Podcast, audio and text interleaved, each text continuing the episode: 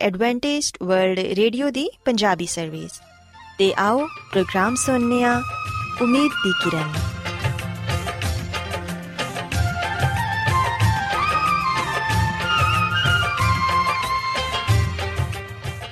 ਸਾਥਿਓ, ਮੈਂ ਤੁਹਾਡੀ ਮੇਜ਼ਬਾਨ ਫਰਾਸਲੀਮ ਪ੍ਰੋਗਰਾਮ ਉਮੀਦ ਦੀ ਕਿਰਨ ਦੇ ਨਾਲ ਤੁਹਾਡੀ ਖidmat 'ਚ ਹਾਜ਼ਰ ਹਾਂ।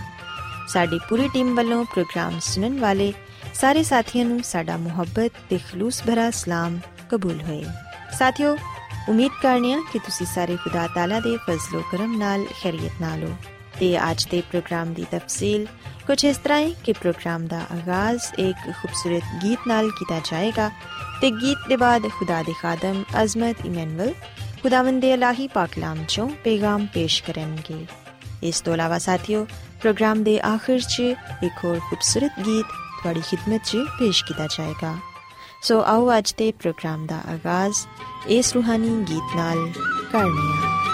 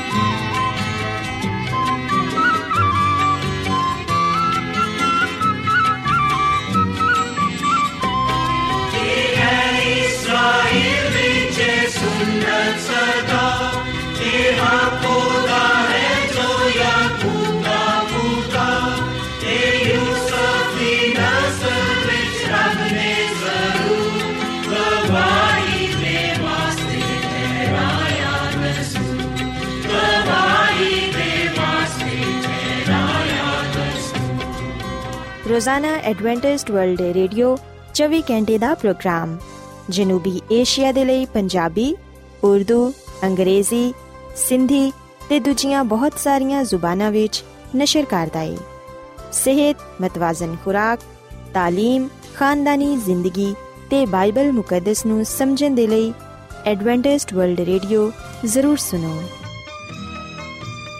سامعین بائبل مقدس کی تعلیمات کو मज़ीद सीखने के लिए। या अगर आपका कोई सवाल हो तो आप हमसे व्हाट्सएप के ज़रिए इस नंबर पर रबता कर सकते हैं। हमारा व्हाट्सएप नंबर है सिफर सिफर नौ दो तीन एक सिफर एक सात छ सात नौ छ दो। नंबर एक बार फिर नोट कर लें, zero zero nine two 3101767962 Adventist World Radio ਵੱਲੋਂ ਪ੍ਰੋਗਰਾਮ ਉਮੀਦ ਦੀ ਕਿਰਨ ਨਿਸ਼ਰ ਕੀਤਾ ਜਾ ਰਿਹਾ ਹੈ ਹੁਣ ਵੇਲੇ ਕਿ ਅਸੀਂ ਖੁਦਾ ਦੇ ਪਾਕ ਕਲਾਮ ਚੋਂ ਪੇਗਾਮ ਸੁਣੀਏ।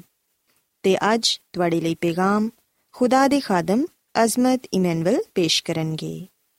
ਤੇ ਆਓ ਆਪਣੇ ਦਿਲਾਂ ਨੂੰ ਤਿਆਰ ਕਰੀਏ ਤੇ ਖੁਦਾ ਦੇ ਕਲਾਮ ਨੂੰ ਸੁਣੀਏ। ਯਿਸੂ ਮਸੀਹ ਦੇ ਅਜ਼ਲੀ ਤੇ ਅਬਦੀ ਨਾਮ ਵਿੱਚ ਸਾਰੇ ਸਾਥੀਆਂ ਨੂੰ ਸਲਾਮ। ਸਾਥਿਓ, ਮੈਂ ਮਸੀਹ ਯਸੂ ਵਿੱਚ ਤੁਹਾਡਾ ਖਾਦਮ ਅਜ਼ਮਤ ਇਮਾਨੁਅਲ ਕਲਾਮੇ ਮੁਕੱਦਸ ਦੇ ਨਾਲ ਤੁਹਾਡੀ ਖਿਦਮਤ ਵਿੱਚ ਹਾਜ਼ਰ ਹਾਂ ਤੇ ਮੈਂ ਖੁਦਾਵੰਦ ਖੁਦਾ ਦਾ ਸ਼ੁਕਰ ਅਦਾ ਕਰਨਾ ਵਾਂ ਕਿ ਅੱਜ ਮੈਂ ਤੁਹਾਨੂੰ ਇੱਕ ਵਾਰ ਫੇਰ ਖੁਦਾਵੰਦ ਦਾ ਕਲਾਮ ਸੁਣਾ ਸਕਣਾ ਸਾਥੀਓ, ਅੱਜ ਅਸੀਂ ਖੁਦਾਵੰਦ ਦੇ ਕਲਾਮ ਚੋਂ ਇਸ ਗੱਲ ਨੂੰ ਜਾਣਨ ਦੀ ਕੋਸ਼ਿਸ਼ ਕਰਾਂਗੇ ਕਿ ਸ਼ੈਤਾਨ ਕਿਸ ਤਰ੍ਹਾਂ ਇਨਸਾਨ ਨੂੰ ਗੁਨਾਹ ਦੇ ਵੱਲ ਲੈ ਜਾਂਦਾ ਹੈ।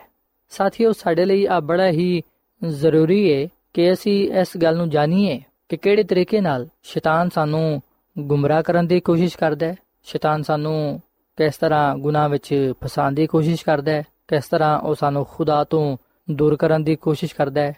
ਅਗਰ ਅਸੀਂ ਸ਼ੈਤਾਨ ਦੀਆਂ ਚਲਾਕੀਆਂ ਤੋਂ ਵਾਕਿਫ ਹੋਵਾਂਗੇ, ਤੇ ਫਿਰ ਯਕੀਨਨ ਅਸੀਂ ਸਹੀ ਤੌਰ 'ਤੇ ਸ਼ੈਤਾਨ ਦਾ ਮੁਕਾਬਲਾ ਕਰ ਸਕਾਂਗੇ। ਸ਼ੈਤਾਨ ਦੀਆਂ ਚਲਾਕੀਆਂ ਤੋਂ, ਉਹਦੀ ਸਾਜ਼ਿਸ਼ਾਂ ਤੋਂ ਬਚ ਸਕਾਂਗੇ ਤੇ ਉਹਨੂੰ ਸ਼ਿਕਸਤ ਦੇ ਸਕਾਂਗੇ। ਅਗਰ ਅਸੀਂ ਪਦਾਇਸ਼ ਦੀ ਕਿਤਾਬ ਦੇ 3 ਬਾਬ ਦੀ 2 ਤੋਂ 5 ਐ ਤੱਕ ਪੜ੍ਹੀਏ, ਤੇ ਇੱਥੇ ਸਾਨੂੰ ਆ ਗੱਲ ਪੜਨ ਨੂੰ ਮਿਲਦੀ ਹੈ ਕਿ ਕਿਸ ਤਰ੍ਹਾਂ ਸ਼ੈਤਾਨ ਨੇ ਹਵਾ ਨੂੰ ਗੁਨਾਹ ਵਿੱਚ ਫਸਾਉਣ ਦੀ ਕੋਸ਼ਿਸ਼ ਕੀਤੀ। ਸਾਥੀਓ, ਜਦੋਂ ਅਸੀਂ ਅੱਜ ਦੇ ਇਸ ਕਲਾਮ ਨੂੰ ਬੜੇ ਧਿਆਨ ਨਾਲ ਸੁਣਾਂਗੇ ਤੇ ਯਕੀਨਨ ਅਸੀਂ ਅੱਜ ਜ਼ਰੂਰ ਇਸ ਗੱਲ ਨੂੰ ਜਾਣਨ ਵਾਲੇ ਬਣਾਂਗੇ ਕਿ ਕਿਹੜੇ ਤਰੀਕੇ ਨਾਲ ਸ਼ੈਤਾਨ ਸਾਨੂੰ ਫਸਾਉਣ ਦੀ ਕੋਸ਼ਿਸ਼ ਕਰਦਾ ਹੈ ਤੇ ਅਸੀਂ ਕਿਵੇਂ ਉਹਦੀ ਚਲਾਕੀਆਂ ਤੋਂ ਬਚ ਸਕਨੇ ਆ ਪਦਾਇਸ਼ ਦੀ ਕਿਤਾਬ ਜਿਹੜੀ ਕਿ ਬਾਈਬਲ ਮੁਕੱਦਸ ਦੀ ਪਹਿਲੀ ਕਿਤਾਬ ਹੈ ਇਹਦੇ ਤਿੰਨ ਬਾਬ ਦੀ 2 ਐ ਤੋਂ ਲੈ ਕੇ 5 ਐ ਤੱਕ ਲਿਖਿਆ ਹੈ ਕਿ ਔਰਤ ਨੇ ਸੱਪ ਨੂੰ ਕਿਹਾ ਕਿ ਬਾਗ ਦੇ ਦਰਖਤਾਂ ਦਾ ਫਲ ਤੇ ਅਸੀਂ ਖਾ ਸਕਨੇ ਆ ਪਰ ਜਿਹੜਾ ਦਰਖਤ ਬਾਗ ਦੇ ਵਿੱਚ ਉਸ ਫਲ ਦੀ ਬਾਬਤ ਖੁਦਾ ਨੇ ਕਿਹਾ ਹੈ ਕਿ ਤੁਸੀਂ ਨਾ ਉਹਨੂੰ ਖਾਇਆ ਜੇ ਤੇ ਨਾ ਛੂਇਆ ਜੇ, ਵਰਨਾ ਮਰ ਜਾਓਗੇ।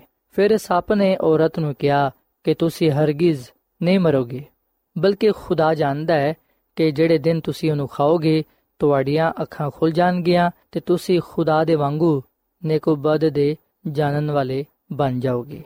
ਸਾਥੀਓ, ਬਾਈਬਲ ਮੁਕੱਦਸ ਦੇ ਇਸ ਹਵਾਲੇ ਵਿੱਚ ਅਸੀਂ ਇਸ ਗੱਲ ਨੂੰ ਪੜ੍ਹਨੇ ਆ ਕਿ ਜਦੋਂ ਆਦਮ ਤੇ ਹਵਾ ਬਾਗੇ ਅਦਨ ਵਿੱਚ ਸਨ, ਉਸ ਵੇਲੇ ਉਹਨਾਂ ਨੂੰ ਆ ਹੁਕਮ ਮਿਲਿਆ ਕਿ ਉਹ ਨੇਕੋ ਬਦ ਦੀ ਪਹਿਚਾਨ ਦੇ ਦਰਖਤ ਦਾ ਫਲ ਨਾ ਖਾਣ। ਤੇ ਸਾਥੀਓ, ਇੱਥੇ ਮੈਂ ਤੁਹਾਨੂੰ ਆ ਗੱਲ ਜ਼ਰੂਰ ਦੱਸਣਾ ਚਾਹਾਂਗਾ। ਖੁਦਾ ਦੀ ਖਾਦਮਾ ਮਿਸਿਸ ਜ਼ਲਨ ਜੀ ਵਾਈਟ ਆਪਣੀ ਕਿਤਾਬ ਕਦੀਮ ਬਾਏ ਬਜ਼ੁਰਗ ਵਾਂਬੀਆ, ਇਹਦੇ ਸਫਾ ਨੰਬਰ 34 ਵਿੱਚ ਆ ਗੱਲ ਲਿਖਦੀ ਏ ਕਿ ਨੇਕੋ ਬਦ ਦੀ ਪਹਿਚਾਨ ਦਾ ਦਰਖਤ ਖੁਦਾ ਦੀ ਫਰਮਾਬਰਦਾਰੀ ਤੇ ਉਹਦੀ ਮੁਹੱਬਤ ਦੀ ਕਸੋਟੀ ਠਹਿਰਾਇਆ ਗਿਆ। ਸੋ ਗੱਲ ਸੱਚ ਏ ਕਿ ਨੇਕੋਬਤ ਦੀ ਪਹਿਚਾਨ ਦਾ ਦਰਖਤ ਇਸ ਗੱਲ ਦੀ ਅਲਾਮਤ ਸੀ, ਇਸ ਗੱਲ ਦਾ ਨਿਸ਼ਾਨ ਸੀ ਕਿ ਇਨਸਾਨ ਕਿੰਨੀ ਵਫਾਦਾਰੀ ਵਖਾਂਦਾ ਹੈ। ਖੁਦਾਵੰਦ ਨੇ ਆ ਦਰਖਤ ਇਸ ਲਈ ਲਗਾਇਆ ਤਾਂ ਕਿ ਉਹ ਵੇਖ ਸਕੇ ਕਿ ਇਨਸਾਨ ਉਹਦੇ ਨਾਲ ਕਿੰਨਾ ਵਫਾਦਾਰ ਹੈ। ਸੋ ਇਨਸਾਨ ਦੀ ਵਫਾਦਾਰੀ ਦਾ ਸਬੂਤ ਖੁਦਾ ਦੇ ਹੁਕਮ ਮੰਨਣ ਵਿੱਚ ਸੀ। ਅਗਰ ਇਨਸਾਨ ਖੁਦਾ ਦੇ ਹੁਕਮ ਨੂੰ ਮੰਨਦਾ, ਖੁਦਾ ਦੀ ਪੂਰੀ ਪਿਆਰ ਕਰਦਾ, ਵਫਾਦਾਰੀ ਵਿਖਾਂਦਾ ਤੇ ਫਿਰ ਯਕੀਨਨ ਉਹਨੇ ਨੇਕਬਤ ਦੀ ਪਹਿਚਾਨ ਦਾ ਦਰਖਤ ਦਾ ਫਲ ਨਹੀਂ ਖਾਣਾ ਸੀ। ਖੁਦਾਵੰਦ ਦਾ ਕਲਾਮ ਆ ਗੱਲ ਬਿਆਨ ਕਰਦਾ ਹੈ ਕਿ ਇਨਸਾਨ ਨੇ ਖੁਦਾ ਦੀ ਨਾਫਰਮਾਨੀ ਕੀਤੀ। ਸਾਥੀਓ ਆਵਸੀ ਕੁਝ ਦੇਰ ਲਈ ਉਹਨਾਂ ਗੱਲਾਂ ਨੂੰ ਵੇਖੀਏ, ਉਹਨਾਂ ਗੱਲਾਂ ਤੇ ਗੁਰਖੋਸ ਕਰੀਏ, ਜਿਹੜੀਆਂ ਗੱਲਾਂ ਸ਼ੈਤਾਨ ਨੇ ਔਰਤ ਨੂੰ ਕਿਹਾ ਸ਼ੈਤਾਨ ਦੀਆਂ ਇਹਨਾਂ ਗੱਲਾਂ ਤੋਂ ਅਸੀਂ ਜਾਣ ਸਕਾਂਗੇ ਕਿ ਕਿਸ ਤਰ੍ਹਾਂ ਉਹ ਇਨਸਾਨ ਨੂੰ ਗੁੰਮਰਾਹ ਕਰਦਾ ਹੈ, ਕਿਸ ਤਰ੍ਹਾਂ ਉਹ ਇਨਸਾਨ ਦੇ ਚੌਗਿਰਦ ਜਾਲ ਵਿਛਾਉਂਦਾ ਹੈ, ਕਿਸ ਤਰ੍ਹਾਂ ਉਹ ਇਨਸਾਨ ਨੂੰ ਗੁਨਾਹ ਵੱਲ ਲੈ ਜਾਣ ਦੀ ਕੋਸ਼ਿਸ਼ ਕਰਦਾ ਹੈ। ਬਾਈਬਲ ਮੁਕੱਦਸ ਵਿੱਚ ਜਿਵੇਂ ਕਿ ਸਾ ਗੱਲ ਪੜ੍ਹੀਏ ਕਿ ਸੱਪ ਨੇ ਔਰਤ ਨੂੰ ਪੁੱਛਿਆ ਕਿ ਕੀ ਵਾਕਈ ਖੁਦਾ ਨੇ ਆਖਿਆ ਹੈ ਕਿ ਬਾਗ ਦੇ ਕਿਸੇ ਦਰਖਤ ਦਾ ਫਲ ਤੁਸੀਂ ਨਾ ਖਾਇਆ ਜੇ। ਸਾਥੀਓ, ਹਵਾ ਨੇ ਫੌਰਨ ਸ਼ੈਤਾਨ ਦੀ ਗੱਲ ਦਾ ਜਵਾਬ ਦਿੱਤਾ। ਉਹਨੇ ਕਿਹਾ ਕਿ ਬਾਗ ਦੇ ਦਰਖਤਾਂ ਦਾ ਫਲ ਤੇ ਅਸੀਂ ਖਾ ਸਕਨੇ ਆ, ਪਰ ਜਿਹੜਾ ਦਰਖਤ ਬਾਗ ਦੇ ਵਿੱਚ ਹੈ ਉਸ ਫਲ ਦੀ ਬਾਬਤ ਖੁਦਾ ਨੇ ਕਿਹਾ ਹੈ ਕਿ ਤੁਸੀਂ ਉਹਨੂੰ ਨਾ ਖਾਇਆ ਜੇ, ਨਾ ਛੂਇਆ ਜੇ, ਵਰਨਾ ਮਰ ਜਾਓਗੇ। ਸੋ ਬਾਈਬਲ ਮੁਕੱਦਸ ਦੇ ਇਸ ਹਵਾਲੇ ਵਿੱਚ ਸ਼ੈਤਾਨ ਜਿਹੜਾ ਪਹਿਲਾ ਹਰਬਾ ਇਸਤੇਮਾਲ ਕਰਦਾ ਹੈ ਅਸੀਂ ਵਿਖਣਾ ਕਿ ਉਹ ਇੱਕ ਸੱਪ ਨੂੰ ਇਸਤੇਮਾਲ ਕਰਦਾ ਹੈ। ਸੱਪ ਦੀ ਸੂਰਤ ਵਿੱਚ ਉਹ ਹਵਾ ਦੇ ਕੋਲ ਆਂਦਾ ਹੈ। ਤੇ ਸਾਥੀਓ, ਖੁਦਾ ਦੀ ਖਾਦਮਾ ਮਿਸ ਜ਼ੈਲਨ ਜੀ ਵਾਈਟ ਫਰਮਾਂਦੀ ਹੈ ਆਪਣੀ ਕਿਤਾਬ ਕਦੀਮਾ ਬਾਏ ਬਜ਼ੁਰਗ ਵਾਂਬੀਆ ਇਹਦੇ ਸਫਾ ਨੰਬਰ 35 ਵਿੱਚ ਕਿ ਆਪਣੇ ਕੰਮ ਨੂੰ ਪਰਦਾ ਰਾਜ਼ ਵਿੱਚ ਰੱਖਦੇ ਹੋਇਆਂ ਸ਼ੈਤਾਨ ਨੇ ਸੱਪ ਨੂੰ ਆਪਣਾ ਅਲਾਕਾਰ ਬਣਾਇਆ। ਧੋਖੇ ਤੇ ਫਰੇਬ ਦੇ ਨਾਲ ਨਹਾਇਤ ਮੁਨਾਸਿਬ ਉਹਨੇ ਬੇਸ ਵਟਾਇਆ। ਉਸ ਵੇਲੇ ਸੱਪ ਜ਼ਮੀਨ ਦੇ ਸਾਰੇ ਜਾਨਵਰਾਂ ਚੋਂ ਸਭ ਤੋਂ ਜ਼ਿਆਦਾ ਅਕਲਮੰਦ ਤੇ ਖੂਬਸੂਰਤ ਸੀ।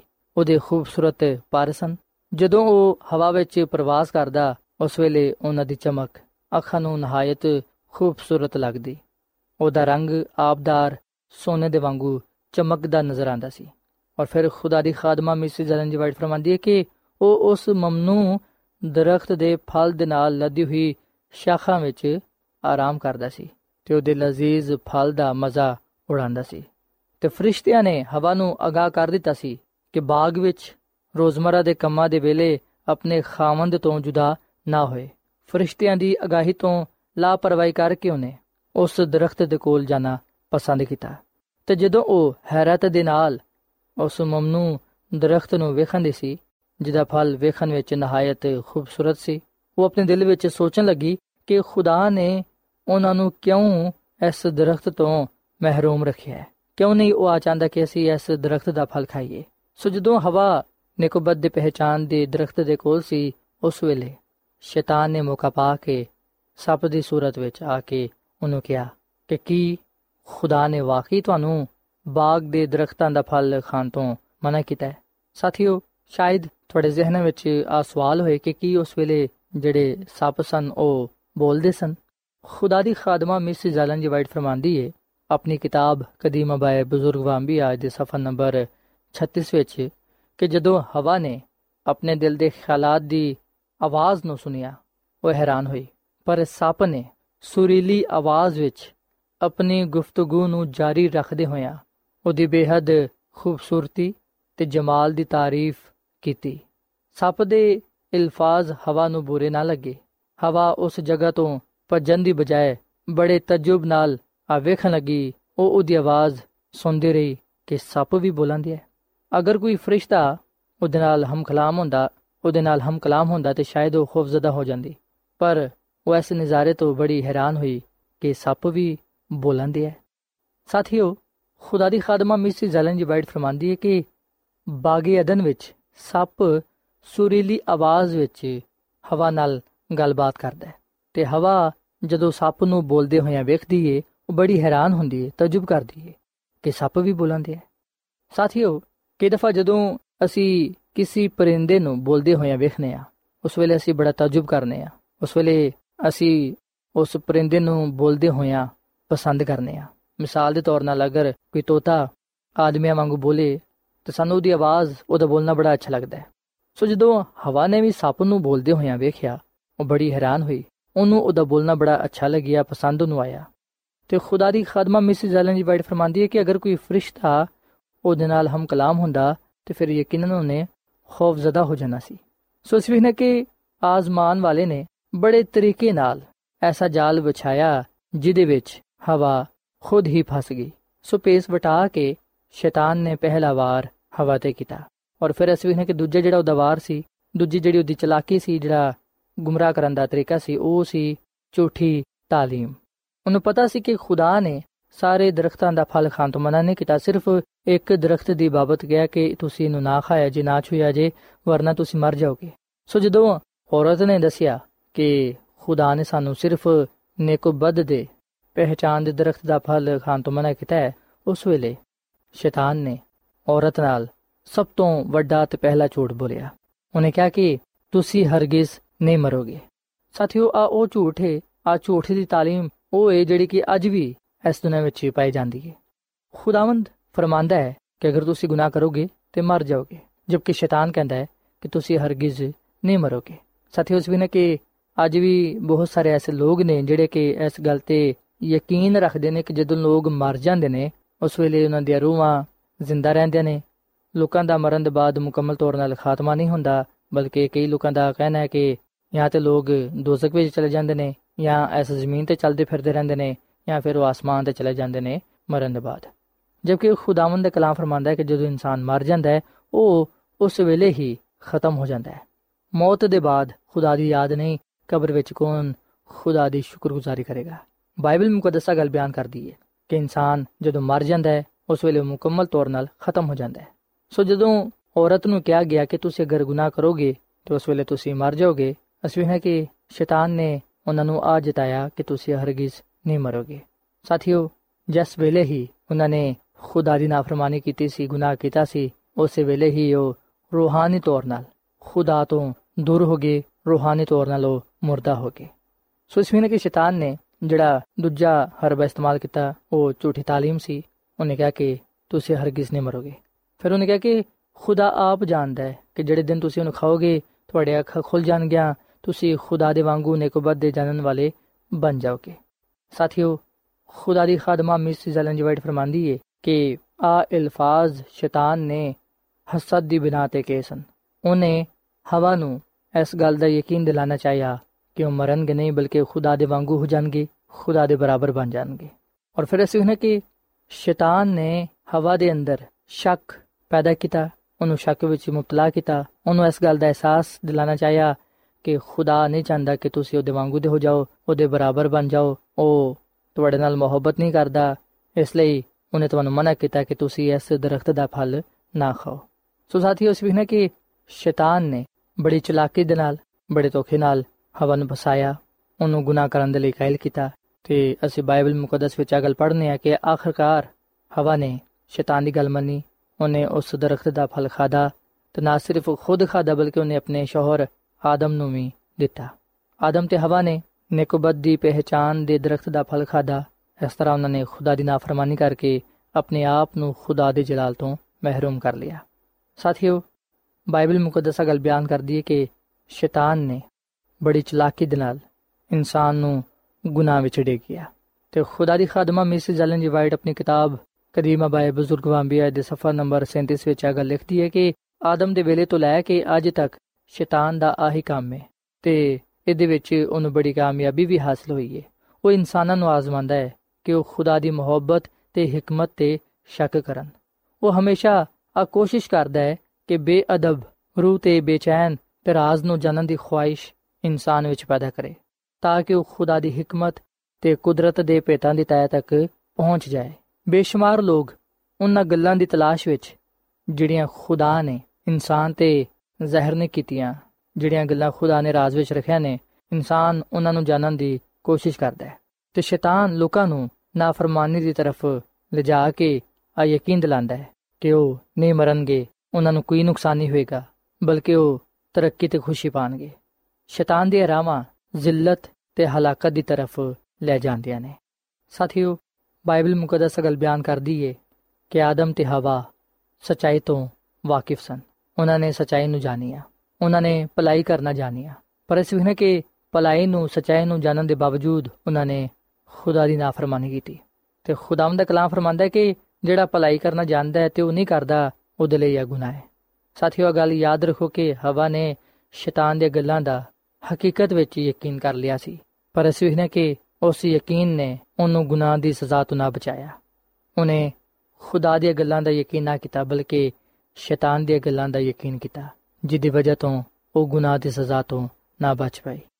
ਸੋ ਸਾਥੀਓ, ਅਸੀਂ ਆਦਮ ਤੇ ਹਵਾ ਦੀ ਕਹਾਣੀ ਤੋਂ ਇਸ ਵਾਕਿਏ ਚੋਂ ਇਸ ਗੱਲ ਨੂੰ ਜਾਣਨ ਵਾਲੇ ਬਣਨੇ ਆ ਕਿ ਸ਼ੈਤਾਨ ਨੇ ਅਦਾਵਾ ਕੀਤਾ, ਇਨਸਾਨ ਨੂੰ ਇਸ ਗੱਲ ਦਾ ਯਕੀਨ ਦਿਲਾਣਾ ਚਾਹੀਦਾ ਕਿ ਉਹ ਇਸ ਮਮਨੂ ਦਰਖਤ ਦੇ ਫਲ ਤੋਂ ਕੋਈ ਨੁਕਸਾਨ ਨਹੀਂ ਉਠਾਣਗੇ, ਬਲਕਿ ਉਹਨਾਂ ਨੂੰ ਫਾਇਦਾ ਹੀ ਹਾਸਲ ਹੋਏਗਾ।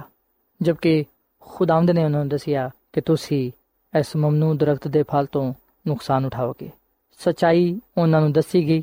ਵਾਜ਼ੇ ਕਲਾਮ ਉਹਨਾਂ ਦੇ ਸਾਹਮਣੇ ਪੇਸ਼ ਕੀਤਾ ਗਿਆ। ਪਰ ਉਹਨਾਂ ਨੇ ਗਲਤ ਚਨਾਵ ਕਰਕੇ ਆਪਣੇ ਆਪ ਨੂੰ ਖੁਦਾ ਤੋਂ ਦੂਰ ਕਰ ਲਿਆ। ਸਾਥੀਓ, ਖੁਦਾ ਦੀ ਖਾਦਮਾ ਮਿਸਿਸ ਐਲਨ ਜੀ ਵਾਈਟ ਆਪਣੀ ਕਿਤਾਬ ਕਦੀਮਾ ਬਾਏ ਬਜ਼ੁਰਗ ਵਾਂਬੀਆ ਇਹਦੇ ਸਫਾ ਨੰਬਰ 38 ਵਿੱਚ ਆ ਗੱਲ ਲਿਖਦੀ ਹੈ ਕਿ ਰੋਜ਼ੇ ਅਦਾਲਤ ਵਿੱਚ ਲੋਕ ਇਸ ਲਈ ਮੁਜਰਮ ਨਾ ਠਹਿਰਾਏ ਜਾਣਗੇ ਕਿ ਉਹਨਾਂ ਨੇ ਜਾਣ ਬੁੱਝ ਕੇ ਝੂਠ ਦਾ ਯਕੀਨ ਕਰ ਲਿਆ ਸੀ। ਬਲਕਿ ਇਸ ਲਈ ਕਿ ਉਹਨਾਂ ਨੇ ਸਚਾਈ ਦਾ ਯਕੀਨ ਨਾ ਕੀਤਾ ਤੇ ਸਦਾਕਤ ਨੂੰ, ਯਾਨੀ ਕਿ ਸਚਾਈ ਨੂੰ ਜਾਣਨ ਦੇ ਬਾਵਜੂਦ ਉਹਨੂੰ ਕਬੂਲ ਨਾ ਕੀਤਾ, ਉਹਦੇ ਤੇ ਉਹ ਕਾਇਮ ਦਾਇਮ ਨਾ ਰਹੇ। ਸੋ ਜਦੋਂ ਅਸੀਂ ਸਚਾਈ ਨੂੰ ਜਾਣ ਲੈਨੇ ਆ ਅਸੀਂ ਹਮੇਸ਼ਾ ਇਹਨੂੰ ਦਿਲ ਵਿੱਚ ਰੱਖੀਏ। ਖੁਦਾ ਦੇ ਕਲਾਮ ਦੇ ਮੁਤਾਬਿਕ ਆਪਣੀ ਜ਼ਿੰਦਗੀ ਨੂੰ ਗੁਜ਼ਾਰੀਏ ਤਾਂ ਕਿ ਅਸੀਂ ਸ਼ੈਤਾਨੀ ਚਲਾਕੀਆਂ ਤੋਂ, ਉਹਦੇ ਧੋਖਿਆਂ ਤੋਂ ਬਚ ਸਕੀਏ। ਜੋ ਕੁਝ ਖੁਦਾ ਦੇ ਹੁਕਮ ਦੇ ਖਿਲਾਫ ਹੈ, ਉਹ ਯਕੀਨਨ ਸ਼ੈਤਾਨ ਤੋਂ ਸਾਦਰ ਹੁੰਦਾ ਹੈ।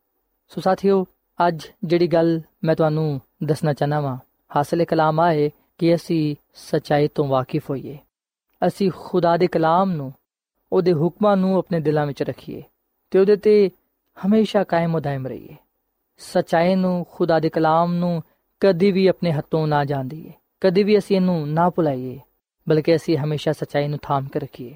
ਕਿਉਂਕਿ ਖੁਦਾਵੰਦ ਯਿਸੂ ਮਸੀਹ ਫਰਮਾਉਂਦੇ ਨੇ ਕਿ ਅਗਰ ਤੁਸੀਂ ਸਚਾਈ ਤੋਂ ਵਾਕਿਫ ਹੋਵੋਗੇ, ਤੇ ਸਚਾਈ ਹੀ ਤੁਹਾਨੂੰ ਆਜ਼ਾਦ ਕਰੇਗੀ ਸਾਥੀਓ ਸ਼ੈਤਾਨ ਸਾਨੂੰ ਖੁਦਾ ਤੋਂ ਦੂਰ ਕਰਨ ਦੀ ਕੋਸ਼ਿਸ਼ ਕਰਦਾ ਹੈ ਸ਼ੈਤਾਨ ਝੂਠੀ تعلیم ਦੇ ਜ਼ਰੀਏ ਸਾਨੂੰ ਗੁਨਾਹ ਵੱਲ ਲੈ ਜਾਂਦਾ ਹੈ ਸੋ ਅੱਜ ਅਸਾਂ ਇਸ ਗੱਲ ਨੂੰ ਸਮਝਣਾ ਹੈ ਇਸ ਗੱਲ ਨੂੰ ਜਾਣਨਾ ਹੈ ਕਿ ਬੇਸ਼ੱਕ ਸ਼ੈਤਾਨ ਝੂਠੀ تعلیم ਦੇ ਜ਼ਰੀਏ ਇਨਸਾਨ ਨੂੰ ਗੁਨਾਹ ਵੱਲ ਲੈ ਕੇ ਜਾਂਦਾ ਹੈ ਪਰ ਇਨਸਾਨ ਜਦੋਂ ਖੁਦਾ ਦੇ ਕਲਾਮ ਨੂੰ ਆਪਣੇ ਦਿਲ ਵਿੱਚ ਰੱਖ ਲੈਂਦਾ ਹੈ ਜਦੋਂ ਇਨਸਾਨ ਖੁਦਾ ਦੇ ਹੁਕਮਾਂ ਤੇ ਅਮਲ ਕਰ ਲੈਂਦਾ ਹੈ ਉਹਦੇ ਵਿੱਚ ਕਾਇਮ ਉਦਾਇਮ ਰਹਿੰਦਾ ਹੈ ਉਸ ਵੇਲੇ ਯਕੀਨਨ ਉਹ ਸਚਾਈ ਦੇ ਵਸਿਲੇ ਨਾਲ ਝੂਠ ਤੇ ਗਲਬਾ ਪਾਉਂਦਾ ਹੈ।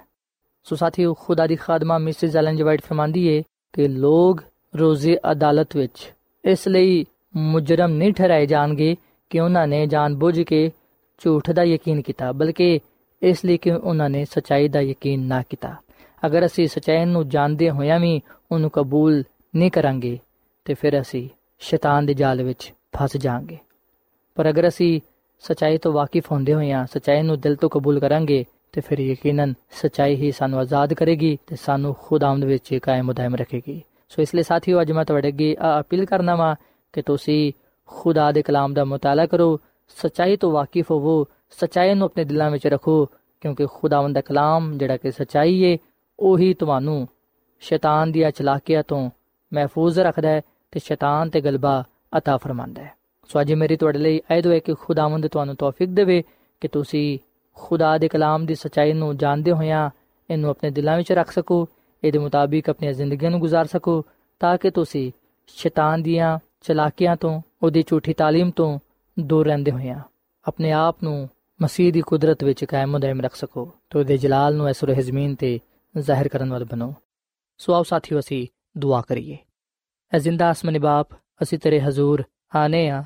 ਤੇਰੇ ਨਾਮ ਨੂੰ ਧੰਨਵਾਦ ਕਹਨੇ ਆ ਕਿਉਂਕਿ ਤੂੰ ਹੀ ਤਾਰੀਫ ਤੇ ਤਮਜੀਦ ਦੇ ਲਾਇਕ ਹੈ ਐ ਖੁਦਾਵੰਦ ਅਸੀਂ ਤੇਰੇ ਹਜ਼ੂਰ ਆਪਣੇ ਗੁਨਾਹਾਂ ਦੇ ਇਕਰਾਰ ਕਰਨੇ ਆ ਸਾਡੇ ਗੁਨਾਹਾਂ ਨੂੰ ਤੂੰ ਬਖਸ਼ ਦੇ ਸਾਡੇ ਅੰਦਰ ਤੂੰ ਪਾਕ ਦਿਲ ਪੈਦਾ ਕਰ ਐ ਖੁਦਾਵੰਦ ਸਾਨੂੰ ਆਪਣਾ ਪਾਕ ਰੂ عطا ਫਰਮਾ ਕਿਉਂਕਿ ਉਹਦੇ ਬਗੈਰ ਅਸੀਂ ਤੇਰੀ ਕਾਮਿਲ ਮਰਜ਼ੀ ਨੂੰ ਪੂਰਾ ਨਹੀਂ ਕਰ ਸਕਦੇ ਐ ਖੁਦਾਵੰਦ ਅਸੀਂ ਤੇਰੇ ਤੇ ਈਮਾਨ ਲਿਆਨੇ ਆ ਤੂੰ ਸਾਨੂੰ ਕਬੂਲ ਫਰਮਾ ਤੇਰਾ ਕਲਾਮ ਫਰਮਾਂਦਾ ਕਿ ਜਿਹੜਾ ਕੋਈ ਵੀ ਤੇਰੇ ਤੇ ਈਮਾਨ ਲਿਆਏਗਾ ਉਹ ਹਲਾਕ ਨਹੀਂ ਹੋਏਗਾ ਬਲਕਿ ਉਹ ਹਮੇਸ਼ਾ ਦੀ ਜ਼ਿੰਦਗੀ ਪਾਏਗਾ ਐ ਖੁਦਾਵੰਦ ਮੈਂ ਦੁਆ ਕਰਨਾ ਵਾ ਇਹਨਾਂ तमाम ਲੋਕਾਂ ਵਾਸਤੇ ਜਿਨ੍ਹਾਂ ਨੇ ਤੇਰੇ ਕਲਾਮ ਨੂੰ ਸੁਣੀ ਹੈ ਇਹਨਾਂ ਨੂੰ ਤੂੰ ਬੜੀ ਬਰਕਤ ਦੇ ਇਹਨਾਂ ਦੇ ਖਾਨਦਾਨਾਂ ਨੂੰ ਤੂੰ ਆਪਣੇ ਹੱਥਾਂ ਵਿੱਚ ਲੈ ਇਹਨਾਂ ਦੇ ਰੁਪਏ ਪੈਸੇ ਵਿੱਚ ਕਾਰੋਬਾਰ ਵਿੱਚ ਬੜੀ ਬਰਕਤ ਬਖਸ਼ ਤੇ ਖੁਦਾਵੰਦ ਜਿਵੇਂ ਕਿ ਆ ਤੈਨੂੰ ਆਪਣਾ ਖਾਲਕ ਤੇ ਮਾਲਿਕ ਤੇ ਨਜਾਤ ਹਿੰਦਾ ਕਬੂਲ ਕਰਦੇ ਨੇ ਇਹਨਾਂ ਨੂੰ ਵੀ ਤੂੰ ਆਪਣੀ ਰਹਿਨਮਾਈ ਵਿੱਚ ਚਲਾ ਤਾਂ ਕਿ ਆ ਤੇਰੀ ਕਾਮਿਲ ਮਰਜ਼ੀ ਨੂੰ ਪੂਰਾ ਕਰਦੇ ਹੋਇਆਂ ਤੇਰੇ ਜਲਾਲ ਨੂੰ ਜ਼ਾਹਿਰ ਕਰ ਸਕਣ ਤੇ ਆਪਣੇ ਆਪ ਨੂੰ ਆ ਅਬਦੀ ਬਾਦਸ਼ਾਹ ਦੇ ਲਈ ਤਿਆਰ ਕਰ ਸਕਣ ਹੈ ਖੁਦਾਵੰਦ ਅੱਜ ਦੇ ਕਲਾਮ ਦੇ ਵਿਸਲੇ ਨਾਲ ਤੂੰ ਸਾਨੂੰ ਸਾਰਿਆਂ ਨੂੰ ਬੜੀ ਬਰਕਤ ਦੇ, ਕਿਉਂਕਿ ਆ ਸਭ ਕੁਝ ਮੰਗ ਲੈਨੇ ਆ ਖੁਦਾਵੰਦ ਯਿਸੂ ਮਸੀਹ ਦੇ ਨਾਮ ਵਿੱਚ। ਆਮੀਨ। ਯਹੋਵਾ ਮੁਬਾਰਕ ਮੁਬਾਰਕ ਖੁਦਾ। ਯਹੋਵਾ ਮੁਬਾਰਕ ਮੁਬਾਰਕ ਖੁਦਾ। ਕਿ ਜਿਸ ਨੇ ਸੁਣੀ ਹੈ ਮੇਰੀ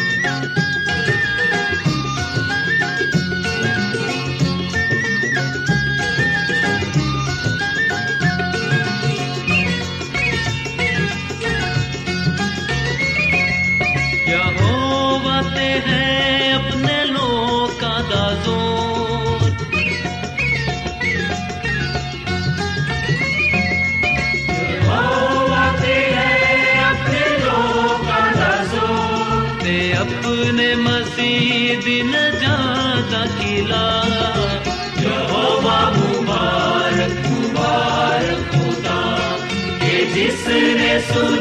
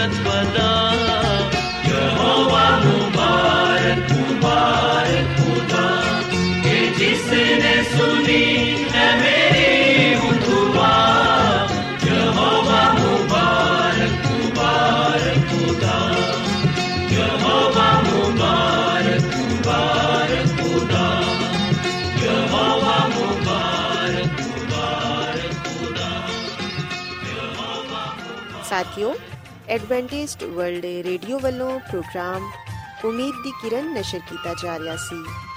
ਉਮੀਦ ਕਰਨੇ ਆ ਕਿ ਅੱਜ ਦਾ ਪ੍ਰੋਗਰਾਮ ਯਕੀਨਨ ਤੁਹਾਨੂੰ ਪਸੰਦ ਆਇਆ ਹੋਵੇਗਾ। ਸਾਥਿਓ ਬਾਈਬਲ ਮੁਕੱਦਸ ਦੀ ਸੱਚਾਈਆਂ ਨੂੰ ਮਜ਼ੀਦ ਸਿੱਖਣ ਦੇ ਲਈ ਤੁਸੀਂ ਸਾਡੇ ਨਾਲ WhatsApp ਦੇ ਜ਼ਰੀਏ ਵੀ ਰਾਬਤਾ ਕਰ ਸਕਦੇ ਹੋ। ਸਾਡਾ WhatsApp ਨੰਬਰ ਹੈ 0092 ਤਿੰਨ, ਇੱਕ ਸਿਫਰ, ਇੱਕ ਸੱਤ, ਛੇ ਸੱਤ, ਨੌ, ਛੇ ਦੋ। ਨੰਬਰ ਇੱਕ ਵਾਰੀ ਫੇਰ ਲਿਖ ਲਵੋ। Zero zero, nine, two, three, one, zero, one, seven, six, seven, nine, six, two. ਸਾਥੀਓ, ਕੱਲ ਇਸੇ ਵੇਲੇ ਤੇ ਇਸੇ ਫ੍ਰੀਕਵੈਂਸੀ ਤੇ ਦੁਬਾਰਾ ਤੁਹਾਡੇ ਨਾਲ ਮੁਲਾਕਾਤ ਹੋਏਗੀ। ਹੁਣ ਆਪਣੀ ਮੇਜ਼ਬਾਨ ਫਰਾਜ਼ ਸਲੀਮ ਨੂੰ ਇਜਾਜ਼ਤ ਦਿਓ ਰੱਬ ਰਾਖਾ